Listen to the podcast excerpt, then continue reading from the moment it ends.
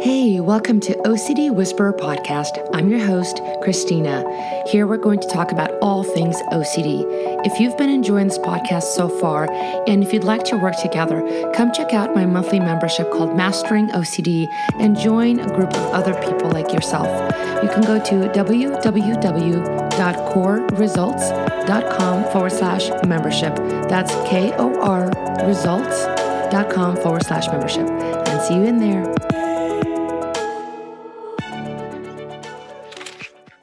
Okay, so welcome to OCD Whisperer podcast. And today, actually, I have a really special guest, Chrissie Hodges. And so, something to know about Chrissie is that she's a certified support uh, peer support specialist in Colorado. She's actually the author of Pure OCD, and she's the founder of OCD Game Changers. Yes, she's showing the book for anybody who's just listening. Um, she's the founder of OCD Game Changers and OCD Peers. And I welcome to the show, Chrissie. Thank you for having me. This is exciting. I always love talking to audiences who are interested in hearing more about OCD and the actual OCD experience. So thank you. Exactly, absolutely. I'm so glad that you're here. So, you know, Chrissie, you're somebody um, I I mentioned before uh, before we jumped on here, but like I've literally referred some clients to OCD peers because I love all the different support groups you have there. And, um, you know, kind of why I wanted to talk with you is because I wanted to you know speak to somebody who has lived experience of uh, like what is it like to actually live with ocd right and also the fact that you do so much in the community so there's a couple of questions that i know keep coming up for folks and i really wanted to hear your perspective so one of the questions is what is it actually like to live with ocd mm-hmm. Mm-hmm. I know it's a big one.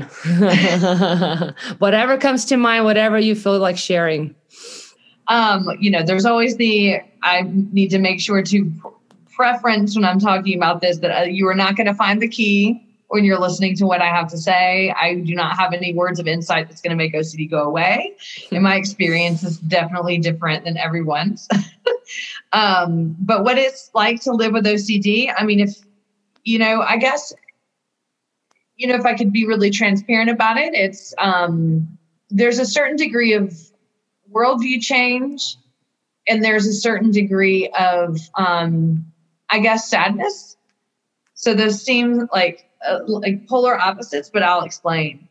So when people ask me what it's like to be in recovery what it's like to have a mental illness what it's like to live with ocd i typically don't always pander to the optimism which is because i think that we as a society like to package things up as oh, I went through this, but now I'm over it and life is great.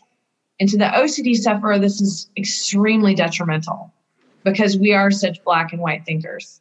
so when we say to someone, recovery is so much better, it's so great, life is awesome, then what people have are unrealistic expectations of living in recovery with a mental illness that is lifelong. Um, but I also don't defer to the pessimistic, which is, hmm. you know, essentially I live with OCD every single day because that's terrifying for people. It can be daunting, especially if they're contemplating or pre pre contemplating going into therapy. Um, so I, I like to look at the realistic piece. Why am I, you know, or what is my life like with OCD? I would not be who I am without it. That's the worldview mm. shift. Mm-hmm. I'm lucky. I went through something, I survived it, and I got to change my worldview at an early age. Not everybody gets to do that. Mm. Not everybody ever gets to do that. Yeah. Fact, some people live their entire life asleep. Mm-hmm. Um, I was lucky I got to see the world in a different way. I think that when we have mental illness, when we have something that really just forces us to face some sort of trauma or identity shift, you you have the opportunity to say or see that the world can be different than the culture or the environment that you grew up in. And you can choose that path or not. And i was lucky to be able to ch- to choose that probably a decade after my diagnosis and treatment. So the worldview shift came a lot later after a lot of work through stigma and shame um, even after being effectively treated would I give it back? what I give OCD back, I we I see this a lot in the mental health uh, community on a spectrum, all different spectrum of illnesses. Would I give it back? Hell yes. Do I want OCD to be gone? Yes. Mm-hmm. Would I give back my experience in life to who I am now? No, never. Mm. I'm lucky to have. I'm lucky to be able to see people differently now that I know what it's like to experience human suffering. That's actually a beautiful distinction. That's a really beautiful distinction. Like, yeah, I mean, of course, nobody wants to say, like, you know, I have, like, yeah, I want to live with cancer, I want to live with OCD per se, but um, the gifts that it has mm-hmm. to offer, the the experience, the lived experience from that, like, yeah, that's that's definitely that's a really beautiful distinction you just made. I mean, the flip side of that is is the pain and sadness that comes with living with OCD and if anybody is listening that watches my videos, you know that I just keep it real. Like, and a lot of that is I don't want people to feel like they're left out of the reality of experiencing OCD. I mean, in my, I can only speak for my own experience, but I don't go a single day without OCD showing up. I would, I would be lying if I said that I did. And in fact, for a long time, I lied about it um, to myself, mm-hmm. and that you know, hindered recovery and increased suffering. And so now I want the community to feel like, hey, there's all different kind of paths you can take. And there are always people walking with you. It isn't just this, here's the pinnacle of what recovery is. I never have symptoms again. I don't I I don't qualify for the diagnosis anymore. I don't have intrusive thoughts anymore. I just think that's cruel to pander yeah. that message to people because you don't have the key to what anyone's recovery looks like but your own.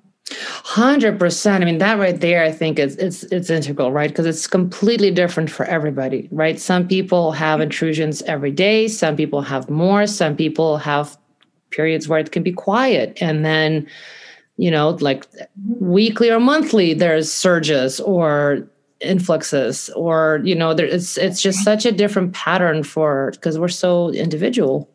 Yeah. yeah. Yeah. And so I, you know, to answer the question, I think I live at both ends of the spectrum, but to keep it less black and white, most of the time I push in the middle, which mm. is, you know, the ability to see both sides and still exist while honoring the suffering, but also honoring the fact that I'm lucky enough to live in in in a recovery that doesn't mean that I suffer every day like I did before. Yeah, wow, that's really beautiful. That's actually really beautiful, and it sounds like it's definitely been a journey over time. Like it's it's not like it's just some. I, I think a lot of people sometimes think like, you know, I'll do ERP and some mindfulness, or oh, I heard this thing called ACT. I'll do some of that, and then somehow like poof, I'll I'll be cured. I'll be done. And and I think people fail to wrap their head around that. You know, there there's a brain pathology. Like it's not like you could just cut your brain open and take that one piece out that's OCD and toss it and be like, okay, I'm done. It's like no, you you have to kind of proactively be relearning and and growing and exercising that muscle, um, so that over time you get those benefits. Well, I think that's also exactly what you're saying is is is also the the crux of OCD. It, you know, when you have OCD, as terrible as most of us do until we find out what it is. We find out there's a diagnosis. We go through the maybe I don't have OCD or maybe I do, and then oh, I go God. through therapy, yes. and that's horrible too. um, I think that the you know the crux is it's still black and white. If I don't have this, I call it the OCD wall. If I don't have this, then I'm in, I'm joining life and life would be great. If I didn't have sexual orientation OCD, I could be happy with my partner. If I didn't have health OCD, I could live my life to the fullest without thinking I'm dying tomorrow. That's a wall we're creating for ourselves. And I think by you know again listening and and hearing this message that if you get ERP life is going to be better it's it's what we're doing is setting ourselves up to not honor life for what it is. Life is suffering. Life sucks. You know, I mean, life can be great too, but we are black and white thinkers. If I don't have OCD, everything will be wonderful again. That's why most people, when they say, when I'm in symptoms, I feel like I can never get out, it will never be good again. It will never, I'll never be happy. And then when you're out of symptoms, I'll never be that low again. I'll never be this. Yeah, that's right. That's the, right. the yeah. manifestation of these two opposite pieces is the answer. There, exactly, you know, exactly. You, you, it's just like a wheel, right? You like, like, like on a bicycle. One time, sometime it's up, and then it goes down. Then goes up, it goes down. And just recognizing that pattern, because, like I tell folks, it's it's very pattern driven. If you can step back, disengage just enough in a healthy way to see and notice your pattern, then you don't have to get completely absorbed by it, but Absolutely. see it for what it is. Yeah, that's really well. Probably the greatest lesson that I learned. My my therapist, Dr. Steven Phillipson um, at the time. Um, he, you know, he basically, I, I kept saying, you know, oh, life will be so great if this. And I was young at the time, I was 20. And, and he was just like, well, you're going to find out that life is just shitty. And I just did not appreciate that. I was like, right in the 20s, you're like, what? And you don't understand my suffering, Steve. you know, and then, you know, that's probably what I struggled with the most after therapy is because I still bought into the idea if only I'm better, life should be great. And life wasn't great because there was still still a degree of healing to do because I just wanted to believe when the OCD is gone, quote, I'm doing air quotes, when the OCD yeah. is gone, then things will be different. When in fact, recovery I just actually, you know, heard something today from I think it was Eckhart Tolle or Alan Watts, one of the two philosophers. But you know, recovery in itself is finding yourself. It's yeah. it's recovering. You're recovering who you were, um, and that does that doesn't end with behavioral therapy. Mm-hmm. No, absolutely. I mean, I, I think exactly right. I, I think that you know, on the journey, like I mean, exactly. It's great to learn the tools and the strategies so you can help yourself but you're a whole person so it, you know you want to apply those so you can get through those challenging moments and then can i come back and look more globally okay what am i learning what am i learning about myself what am i learning about my my own hooks my capacity my my ability maybe where i cut myself short or like wow i had this belief that i could handle it and now look at that i kind of did. And i mean there's so much more to keep uncovering. I always tell people there's a, such a self such a process of self discovery and and and depth. And yeah you want to have some concrete tools along the way but keep going because there's so much more. Well especially in the ocd journey i feel like because we we typically don't honor the trauma that we experience nobody wants to honor the trauma. In fact, when you utter the words OCD and trauma in the same sentence, I feel like, you know, majority of the therapists like light matches and want to burn the world down. and what we're doing is a huge disservice to our community by not understanding that there's so many holes and crevices we can fall in in the name of trauma. I mean, look at look at the, you know, the onset of intrusive thoughts, the duration that people experience intrusive thoughts before they know what's going on, then finding out the content of the intrusive thoughts for God's sake. I mean, I'm sorry to say, but like, not all themes are alike. You know, if you have POCD and you have intrusive thoughts about your kids 24 7 for 20 years, yeah, you're going to have a lot more trauma than, you know, someone that, and I can say this because I have this, you know, worries about vomiting every day. It's just different. And so by not seeing that, hey, let's figure this out behaviorally, but then here's an avenue for you to heal. Here's an avenue for you to be validated that it sucked living for a decade thinking you were a pedophile or thinking you were going to murder your family. We're yeah. really, really letting our community down by not allowing and validating the actual experience of that.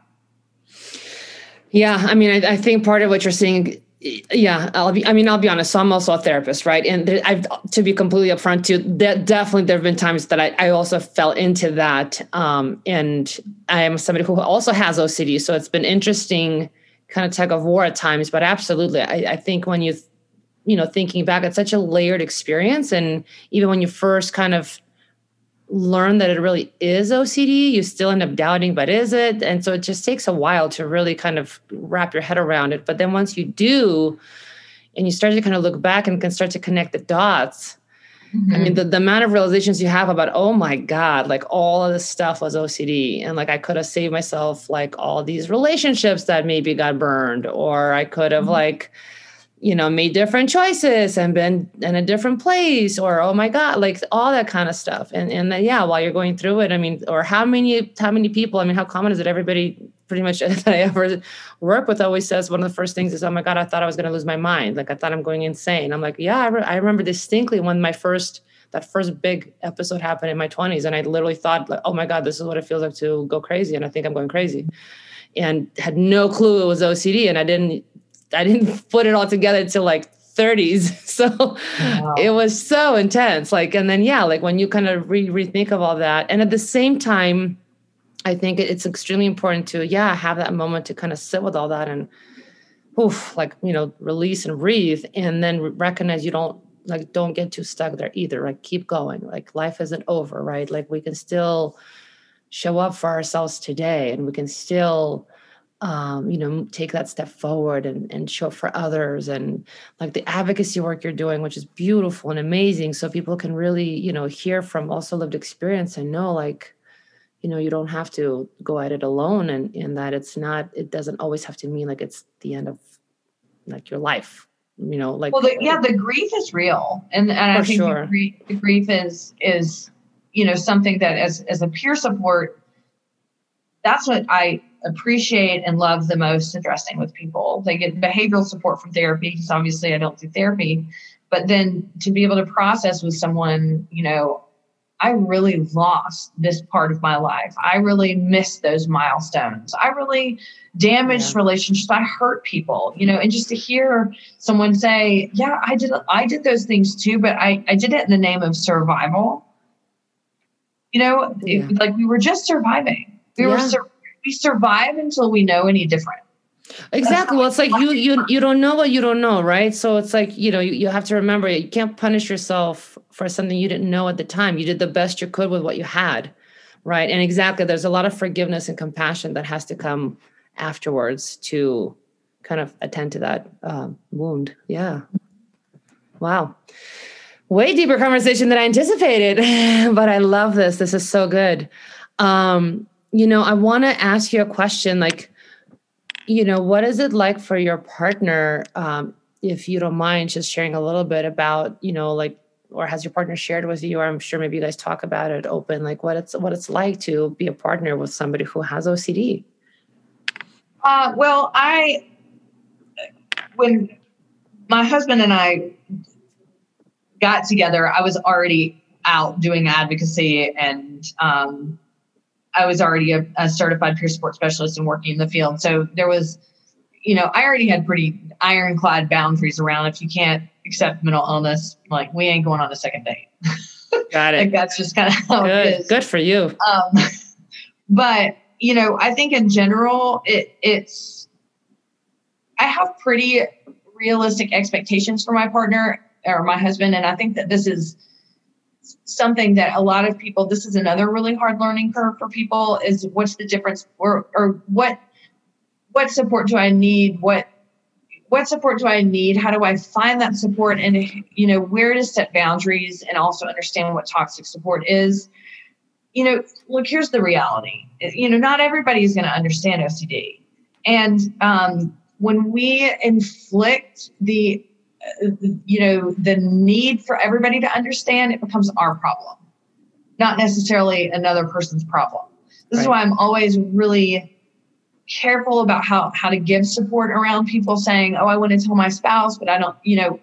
Well, you you can tell, but it's at your own. A, it's at your own discretion, and B, what are your intentions? Do you want someone to show up to you every time you feel like you you know you're going to grab a knife and kill someone? Like they're not going to get it and, yeah. and understanding that they're not going to get it, but maybe they are a supportive partner that can show up to a certain degree. Well, then what is that line? And we have to be willing to, to we have to be willing to put that line in the sand and not expect someone to jump over it. You know, I think we as individuals with OCD feel extremely misunderstood. Why? Because we're under we're misunderstanding our own brains our brains are telling us one thing and we know that we're not you know and so we don't we sometimes don't even know what's real we don't we feel like we're disconnected from ourselves you know and then we sometimes externally look for people to insert that and make us whole. Right. It doesn't work. And it doesn't work because my husband cannot understand how to not solve problems by just logic. he can't. And if I expect him to, then that's on me, not him. And I think that's where we get into this push and pull about what support should and shouldn't look like. And I'm really big on having people understand what toxic support looks like. You should, you could strive to have no support over toxic support. You know, if you're, yeah. it, it, because toxic support is just making your symptoms worse and it's also diving you deeper into shame and guilt. Um, I always recommend to people find a community of people that have OCD because they are the ones, and then find a few people in that community that are go tos because yeah. they are the ones that are going to get it, and you don't have to worry about shame and you don't have to worry about stigma. And that's why I created OCD Peers. You know, that's why we have OCD Game Changers. That's why there's lots of different forums online. You can even talk to people in the comment section as long as it doesn't go over into reassurance, we have to have people that understand where we're at. To a degree, if someone has cancer, their spouse can understand until they can. And then you yeah. want someone to know or to be there and say, I have stared death at the, you know, in the eye as well. And I had to take the risk and do the treatment anyway. That's the person that's going to understand and walk alongside you to help you heal more. Yeah, absolutely, absolutely. I mean, everything you're saying, I think, is exactly on point, and I think that always, especially when you're when you're with a person, whether it's a significant other, a friend, whoever it is that happens to be in your life, yeah, there. I think there's definitely that line of one, as I like to say, accountability, because I think every single human, you have to be accountable to yourself for yourself, right? It's not somebody else's responsibility to make you happy or mm-hmm. or heal. This is your healing journey and process. So if you fall, you have to get up. You can't always have somebody else come and pick you up, right? I mean, you can have somebody support you and give you a hug after or whatever, but you have to actually get yourself up and learn and then take the next step. So there's that accountability piece. And then absolutely, like you said, getting really clear. Um, I think that that distinction between what actually would be helpful for me, even though I might have the urge to really want you to answer my questions and give me that reassurance, but I'm going to have to be accountable and say, you know, I really want to ask, but it's best that I don't. Or the best way you can support me is is helping you hold these boundaries and get clear on that, and then really communicate that with your partner. And, and you're right, you know, sometimes part, partners understand, and sometimes they don't, and that's okay. Like, I mean, at least if there's some basic knowledge of okay, these are things that actually just don't help me, even though it seems like and you know if anybody else for anybody else that it would but it doesn't help me and just get clear on those and, and execute them like like your little ground rules. Yeah. Um and, and yeah. that's it and then go from there. So you can actually focus on you know having fun together being loving with each other and and so on. Yeah i mean i feel like i'm really lucky. My husband has anxiety too so to a certain degree he can get it but i'm you know, especially over in the, in the, last four or five years when, you know, kind of my whole world has become OCD, you know, with business and everything else and, and being very integrated into the community. Um, you know, I really do kind of hold a, a, separate space for him and the support that I know he can give him.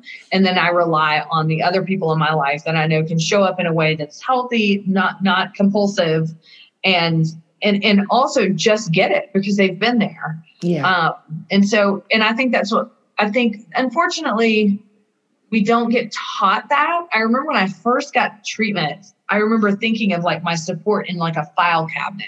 Mm. It was hmm. like, okay, when I want reassurance, I'll pull out this file and I'll call this person. When I want mm. this, and and that really is how support needs to be. You know, one person can't be everything to us.